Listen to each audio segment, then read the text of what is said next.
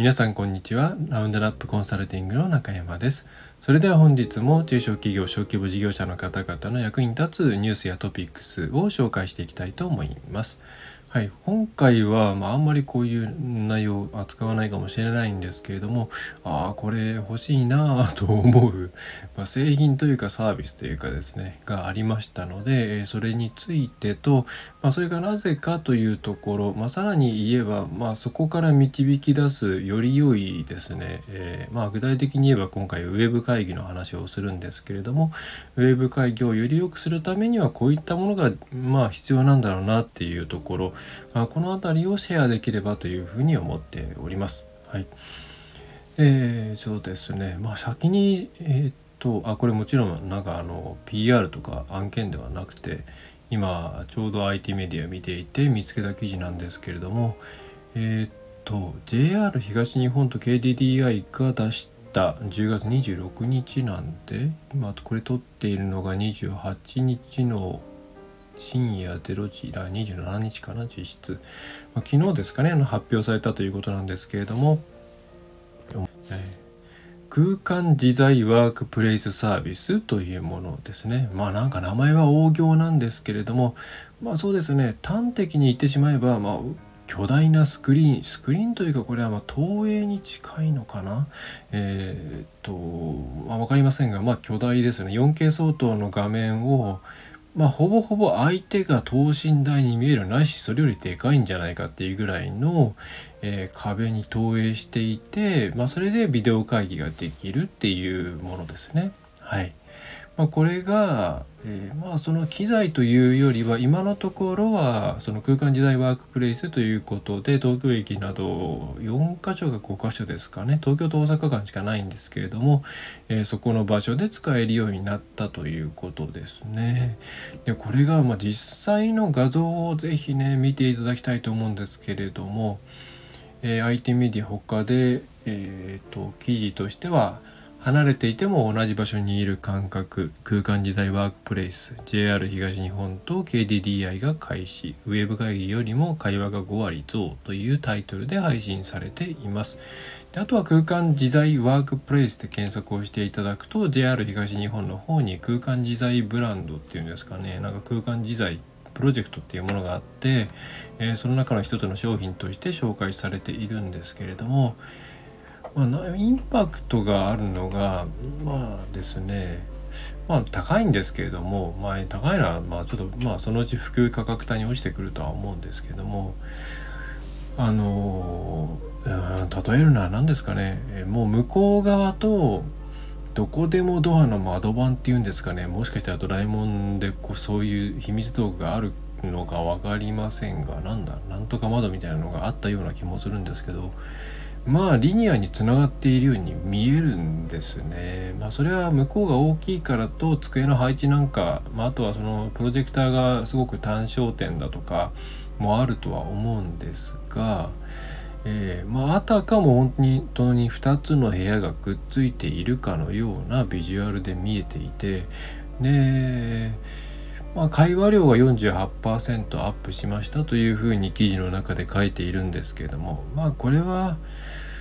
うんまあいろいろな要因があるとは思うんですがまあ上がるだろうなというふうに直感的に感じるんですよね。でこれはまあ本当はこれ写真見ながらポッドキャストかなんかあのウェビナーの方でやればよかったのかもしれないんですけど、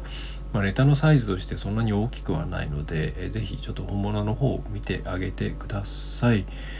で、まあ、皆さんウェブ会議やるとき、まあ、うちもそうですけれども、まあ、マックスでモニター全画面、まあ、大体全画面にしないですよね。何かこう、うん、圧迫感もありますし、一緒に資料見たりしなきゃいけないですしね、えー、かなり小さいサイズでやっているんじゃないかと思います。で、それの印象と、この、えーと空間時代ワークプレイスの印象は何でしょうね画面サイズ以上の差をすごく感じるんですよね。それはうーんまあカメラ越しにビデオ通話をしているっていう意識から、うん、本当に多拠点間が次元を超えてつながってるような印象を受けてでまあそれだけっちゃそれだけなんですけれどもこの何でしょうね視覚的なインパクトはかなりコミュニケーションに影響するなというふうに感じたんですよね。で、まあ、会話量が48%アップしたっていうのはもうおそらくサイズのこともありますが回線品質もかなりいいはずなんですよだって 4K をバシバシ飛ばせることができるだけの帯域が保証されていてで音声もクリアに来て、えー、まあ多分その FPS というかガタガタではなくて滑らかに動いているんだと思うんですよね。まあ、60fps とか言ったら本当にそこに人がいるような感じになるような気がするんですけれどもまあなので、いろいろクリアする関門はあると思います例えばそのねそれじゃあみんながやるとしたら回線速度ですよね、えー、が結構皆さんないといけないですしまあ、そのカメラの音声の問題とかあとはどう映すかですよね。その一人一人ウェブカメラに映っている状態であればこの皆さんが何だろう2拠点でこう部屋をつなげるような形であればまあ別にいいんですけれども、まあ、そうじゃなくていろんなところの人がこう一度に集まるそっちのケースの方が多いですからね、えー、の場合どういうふうにマッピングするのかっていう問題もあってまあいろいろあるんですけれどもただやっぱりこのちゃんとつながってる感リニアにつながってる感っていうのはこれからうーんそこをすごくインパクトがあると思います。で、えー、まあなのでまあこの商品こんな感じの商品がまあもっと広がったらいいなと。あとこれ常設のオフィスが増えたらいいなって思うのとまああとはあなんだろうな。えっ、ー、と、まあ、ちょっとまとめてその辺がまあえっ、ー、とウェブ会議っていうものをもっともっと没入感があるものにしていかないともうワンステップ進まないかな社会がって思うんですね。で今ウェブ会議まあ私、まあ、正直まあ1日1回は必ずやってるぐらいやっていますけれどもまあまだまだ、うん、窓小さい窓の中で相手と話しているなっていう感じなんですよね。没入感が正直全然ないんですよ。でその没入感がないとやっぱり相手のその何でしょうね空気感とかそれから間の取り方とか何考えてんのかなとかそういうのが実際の会議と比べて、まあ、かなり落ちてくるんですよね。でそれは裏を返すと没入できるような状態でウェブ会議をすることができればかなりその辺が解消できるなっていうふうに感じたんですよね。これの実際の写真とか動画を見ていると。だからそこのところを突き詰めていくことがウェブ会議に関してより良いコミュニケーションはまあそのなんでしょう実際のリアルの会議により近づくことができる一つの大きなポイントなんじゃないかっていうふうに、まあ、感じました。なので今回はまあ、これ別にこれを入れようということではなくこれ多分気軽にオフィスに入れられるような金額でもものでもないのでそうではなくってよりこう、まあ、まあ、今のウェブ会議行っていって、えー、なんだかやっぱりこうタイミングが合わないようなとか、えー、それからうんとなんだろうな。相手の空気感が分かんないよとかそういうふうに悩んでいる方はこの姿をまず目指せばいいんじゃないのっていう非常にいいサンプルになっていると思います。でポイントとしては、えー、まず一つは結構ウェブ会議やる時って顔だけ映したりとか、まあ、それは多分場所の問題もあると思うんですよね家でやってる場合にはそんな広く映せないし、えーそれからオフィスでもその個々人の席で会議をやる場合はやっぱりそんな周り映せないし、ま、会議室であってもそんな大きな画角のカメラが置いてなかったりするっていういろんな事情はあるとは思うんですがとはいえ何でしょうねその人がいる空間自体をちゃんと映してあげないと、えー、空気感が出ないなっていうのがまず一つあります。で理想的に言うと多分これ昔そのあの上座下座問題みたいなのがあったじゃないですか。そのナンセンスだなっていう文脈で、えー、その上座とか下座とかあとそのなんだろうな。実際にウェブ会議している時にこうなんか椅子に座ってるような感じでマッピングするようなものに対してなんかそんなのいらないのになみたいな議論はあったと思うんですけども私的にはあれって結構大事なことなんじゃないかなと思っていて今回で言えばその会議室の机にその個々人のカメラの画像がうまくこう画像処理されてマッピングされて、まあ、あたかも一つのこう会議室の中にみんな集合しているような形になるだけでかなり没入感が変わってくると思うんですよね。でそれはまあ大きなモニターじゃなきゃいけないとかそういうことはあるんですけれども、まあ、そういうふうにうん絵の撮り方それからまあさっきのそのマッピングっていうのはこれからどっかが開発してくれるのを待つしかないんですけれども少なくともその何でしょうねやっぱりノートパソコンとかについているデフォルトのウェブカメラみたいなちっその狭い画角のものではなくてもっと広くある程度広角とまではいかないですけどもまあ 50mm 相当 40mm ぐらいのものでやや引いた状態から撮るっていう形にするだけで、まあ、全然違うんじゃないかなと思うんですよね。で、えー、2つ目がうん、あやっぱり音声が相当大事なんじゃないかと思うんですよね。音声あの特に回線悪いとこっち側が話してる時に向こう側の話が途切れるとかってあるじゃないですか。それは Zoom とかでもまだまだあるんですけどあれを解消しなきゃいけない。だからそれはあのビデオ会議ツール側の圧縮技術の話が一つあると思いますが、まあ、あとはやっぱり回線品質が非常にばらつきがあるっていうのは日本うん一つの課題だと思いますね。まあ最近もまあえーと、某回線業者があまりにも速度が低いんでいろいろ問題になっていたりしましたけれども、まあ、もっともっとこう個々人のその特に集合住宅向けプランとかそういうボトルネックになりがちなプランに関して、えー、下の帯域保証帯域を帯というか速度をもっと上げられるようなインフラ作りっていうのが、えー、重要になってくるし、まあ、少なくともそういうのが売りになってくる物件がもっと出てこくるといいなというふうに思います。まあ、これ社会的にそういうふうにもっともっと早くならなきゃいけないなと思います。だそれはもしかしたら光じゃなくて 5G とかの方がいい可能性もありますよね。そうしたらそれに見合ったプランとかを、ま、出してほしいなと思います。結構容量は食いますからね。えー、というのがありますね。2つ目としては。だから1つ目としては画角とか絵の撮り方の問題と2つ目は音声品質。まああとは画像動画の品質ですね、えー、この辺り、まあ、60fps でぬるぬる綺麗に見えるものができてきたら全然違うと思います。ちなみにこの 30fps か 30fps とか 60fps、まあえー、 frame per second ですから1秒間にどれぐらいのフレームが表示されるかっていう値でまあ従来 30fps が YouTube なんかも含めて動画の世界では標準だったわけなんですけども今 60fps が非常に増えていてまあゲームなんかだと 120fps っていうあんまよりナチュラルなものになが主流になってきています。で30と60の差がとにかくでっかいんですよ。これうん何で体感するのがいいのかな。えっ、ー、とそうですね。例えばポケモン GO やってる人いますかね。ポケモン GO ですね。設定で 30fps と 60fps を切り替えられるんですよ。で 60fps の方はまあ電池の食いとかはちょっと早いんですけどえー、すごくぬるぬるにナチュラルになるんですよね。これ変えた瞬間びっくりするんですけど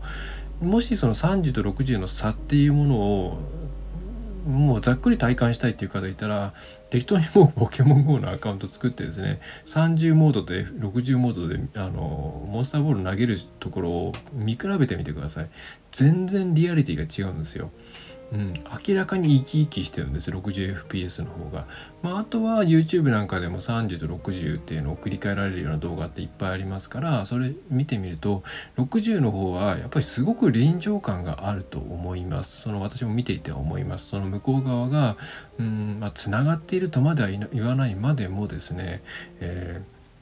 ー、現実世界っぽい状態になるんですよね。ちょっと120は私ちょっとあんまりそのゲーミング的なゲームをやらない緩いゲームしかやらないので分かんないんですが、まあ、120になったらまあ多分本当に現実の FPS になるんじゃないですかね。いくつなのかな現実が、まあ、それぐらいそのぬるぬるっと広く綺麗な画像で来る動画で来るだけで相当没入感が変わってくると思うんで、まあ、回線品質とあとは動画これからまだがビデオ会議のソフトウェア選びの一つのあの考え方としてどれだけうまく圧縮技術を持ってるかっていうとこが課題になってくると思うんですよね。うんまあ、その2つがすごい大事だなと思ったこととあとはうーんま、これもこのシステムに入っているんですけどサラウンドシステムが入ってるんですね。まあ、これは空間オーディオとかを体験したことがある方、まあ、あとは普通にドルビーとかで映画を見たことがある方は、えー、ね、わかると思うんですけどもその例えば左あの見た時に左側にいる人が話すと左側の方から聞こえてくるっていうことですね。でビデオ会議ビデオ会議の場合そうだなまあ結構多くの方がイヤホン参加をすると思うんですね音声に関して言うと。でここで、えー、やっぱり空間オーディオ的な感じで左とか右とか、えー、そういうふうに相手が、まあ、見た目マッピングされている場所から声を出してくれるかどうかっていうのは重要になってくると思います。で結構あのウェブ会議でありがちな誰が喋ってるのかよくわからないとかあるじゃないですかああいうのもこれで解決されるんですよね。うん、でまあこれまあそれぞれ解決するにはまあそんな簡単にできることではなく、まあ、今回もこう結構な高価なですねツールなんですよ。この空間えー、時代ワークプレイスも利用料結構高い。まあ1ユーザーあたり3万とか5万とかするわけですからまあ1ユーザー1000円ぐらいから始められる Zoom とかに比べたらまあ相当お高いわけで場所も限定されるんですけれどもまあ多分うん、この方向で他の、ね、新規が入ってくれば、まあ、どんどん10分の1とかに下がっていくとは思うんですよね。でそれを待ちたいっていうのが一つとあとはまあ現時点のウェブ会議っていうものは私自身もももっとこうお互い没入感出すにはどうしたらいいのかなっていうのは悩んでいたんですが、まあ、これを見て、まあ、やその、えーまあ、画質画角映す範囲、えー、サラウンド、えー、マッピングこの辺りを、まあ、私として今できる範囲でもっと突き詰めていくことによってお客さんとのコミュニケーションの質っていうのはもっと上げられるのかなっていうふうに感じましたね。はいえー、ということで今回は割とそういう感想を述べるという、えー、回だったんですが、まあ、ウェブ会議ももうちょっとなんとかならんかなっていうふうに悩んでいる方は多分なんかいろいろ感じることがあるサービスだと思うので、えー、ぜひ実際のものできれば体験してみたいですけどね、えー、を見てもらうといいのかな。でうんとあとその会議だけじゃなくてこれその例えばオンライン接客とかオンラインプレゼンテーションとかあとはただ動画を流すだけでもそのこれこのぐらいのサイズ感でぬるぬるで流すことで多分その向こう側に対する実在感親近感みたいなものも増えると思うんでオンライン例えばそのなんか商品があってそれについての説明の動画が流れますみたいなコーナーがあったとしたらこういう姿にしていくと多分もっと反応取れるんじゃないかなって思うんですよね。うん、だからこの辺はまだまだちょっと随分速度はねインターネットは改善したなと昔のことを考えれば ISDN とか、えーと、その前の56キロバイト56系のモデルとモデムとかを使っていた時代からね やっている人間からするとまあ早くなったなと思う思っていたんですが、まあ、まだまだだなちょっとまだまだですねと、えー、正直思いましたね。まあ、これ実現したら本当 SF みたいな感じになると思うんでいやなんかちょっとワクワクして今回そんなのをちょっと飛び込みのテーマで選んでみました。いやもうねあの時空を超える時代ですけどこういう形で超えるんじゃないですかね。別に肉体がどうこうするような必要性は全くないですから、まあ、情報が飛ばせて、えー、それがまああたかも本当にね向こう側とつながっているように感じるならもうそれはあたかもではなくつながっているんだろうというふうに考えるべき時代でしょうと、えー、と思いますね。いや本当に使えるもんならでもうちだけが使う分には別にじゃあうちがお金払えば済む話なんですけどもお客さん側の方が対応できないんでちょっとこの辺りはまあとはいえなんかこう Zoom のセッティングの仕方とかそういうあたりはこう定式化してお互い共有したらなんかもっといいねあのコンサルの遠隔会議ができるよできるななんていうふうに思っているんで、えーまあ、そこはちょっとやってみたいななんて思っています。まあ、皆さんも是非、えー、特に多拠点間会議みたいなのがある場合は、えー、やっぱねでっかいモニターでぬるぬる動くような形でやっていった方がいいんじゃないかなと思いました。はい。まあ、それでは今回はそんな感じのちょっと緩めの回でした。まあ、緩めの割に20分喋っていますけれども、えー、ぜひ本物の方を見てみてください。で、もしこれ使ったよっていう方がいたら、ぜひ感想を教えてください。うん、楽しみですね、なんかね。はい。えー、それでは今回はそんな感じですね。はい、えー、お知らせとしては、えー、無料相談の枠が多分あと10月はもううん、まあ11月に入るとあるかな早めに抑えていただけると嬉しいかなと思います。まあ大体あのうち年末忙しくなっちゃうんで早めにいろいろ詰めていただけると嬉しいなと思います。はい、えー、そんな感じですね。はい、えー、それでは最後までお聞きいただきましてありがとうございました。えー、中小企業をサポートしております、えー、ラウンドナップウェブコンサルティングの中山がお送りいたしました、えー、また次回もよろしくお願い申し上げます